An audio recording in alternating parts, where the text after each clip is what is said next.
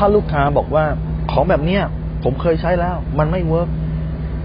คุณจะปิดการขายยังไงครับ รู้รอบตอบโจทย์ธุรกิจพอดแคสต์พอดแคสต์ที่จะช่วยลับคมเขี้ยวเล็บในสนามธุรกิจของคุณ โดยโค้ชแบงค์สุภกิจคุณชาติวิจิตรเจ้าของหนังสือขายดีอันดับหนึ่งรู้แค่นี้ขายดีทุกอย่าง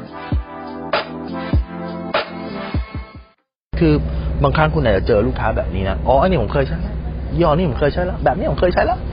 ไม่เห็นจะ work เลย ผมใช้แล้วมันไม่ work อะผมคงไม่ใช้มันอีกหรอกซึ่งคนโดยส่วนใหญ่พอเจออย่างนี้ปุ๊บก็แทบจะเก็บกระเป๋ากลับบ้านแล้วนะครับ ไม่รู้จะไปต่อยังไงถูกไหมแต่วันนี้ผมจะบอกสคริปต์การปิดการขาย เมื่อคุณเจอแบบนี้นะครับ สิ่งที่คุณจะต้องทำเลยนะ อันดับหนึ่งเลยนะ คือการล้วงให้เจอว่าปัญหาที่แท้จริงของเขาคืออะไร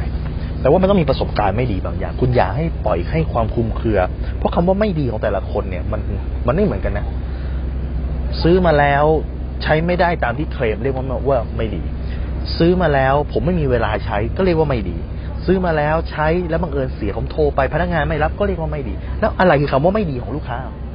คุณยังไม่เคลียร์เลยว่าประสบการณ์ที่มันไม่ดีคืออะไรอะสิ่งที่คุณทำคือต้องเคลียร์คัดเข้าไปครับว่าอะไรคือสิ่งที่ลูกค้าบอกว่าไม่ดี คุณก็แค่ถามกับลูกค้าว่า อย่างแรกคุณต้องเข้าใจเขาก่อนนะ จำไว้ว่าลูกค้าต้องการคนที่เห็นใจเขาคนที่เข้าใจพยายามเข้าใจเขาเมื่อคุณพยายามเข้าใจเขาเขาจะพยายามเข้าใจคุณคุณก็ถามไปเลยครับว่า คุณลูกค้าครับผมเข้าใจนะฮะที่คนพูดแบบนี้โดยส่วนใหญ่เนี่ยก็คืออาจจะเคยมีประสบการณ์บางอย่างที่ไม่ดีขออนุญาตสอบถามได้ไหมครับเป็นความรู้ผมก็ได้ว่า อะไรคือประสบการณ์ที่คุณลูกค้าเนี่ยเคยใช้เคยลองแล้วมันไม่ดีครับเล่าผมฟังได้ไหมครับเผื่อว่าผมจะเอาไปปรับปรุงเอาไปบอกบริษัท หรือเอาไปช่วยในการขายผมมากขึ้นครับนึกว่าเมตตาสงสารกันลูกค้าก็จะเล่าเราเราแล้ว step สองคือ เราบอกเขาว่าอะไรที่เรากำลังนำเสนอเนี่ย มันจะมีวิธีการป้องกันไม่ให้ประสบการณ์นั้นมันซ้ำรอย เช่นเรามีทีม service แบบนี้สมมติปัญหาของเขาคือการ service นะ เรามีทีม service เรามีเบอร์ 24 ชั่วโมง ผมมีเบอร์ที่จะให้คุณลูกค้าเนี่ยสามารถโทรติดต่อได้เลย นี่คือการแก้ สมมติเออ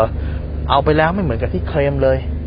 เราก็ศึกษาต่อไปครับว่าอะไรคือสิ่งที่ลูกค้าต้องการ อะไรคือสิ่งที่เขาเคลมไว้แล้วเขาทำไม่ได้ แล้วศึกษาลึกต่อไปครับ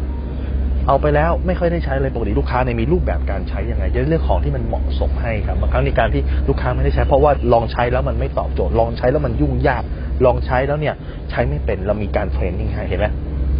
คุณถึงจะเข้าไปขุดลึกลึกลึกลงไปครับ อย่าให้ครับความคุมเครือ มาทำให้คุณปิดการขายไม่ได้ครับเพราะลูกค้าจะใช้ความคุมเครือเนี่ยในการออกจากสถานการณ์การขายเสมอครับเขามีหน้าที่คุมเครือ คุณมีหน้าที่ทำให้ชัดครับ ถ้าคุณสนใจสาระความรู้แบบนี้ครับ ผมมีอีกกว่าพันวิดีโอครับ อยู่ใน YouTube Channel โค้ชแบงค์สุบกิจครับแต่ถ้าคุณต้องการที่จะดูวิดีโอทุกเช้านะฮะเรามีวิดีโอใหม่บทเรียนใหม่ๆทุกเช้านะครับ ที่เพจรู้รอบตอบโจทย์ธุรกิจที่คุณติดดาวไว้เลย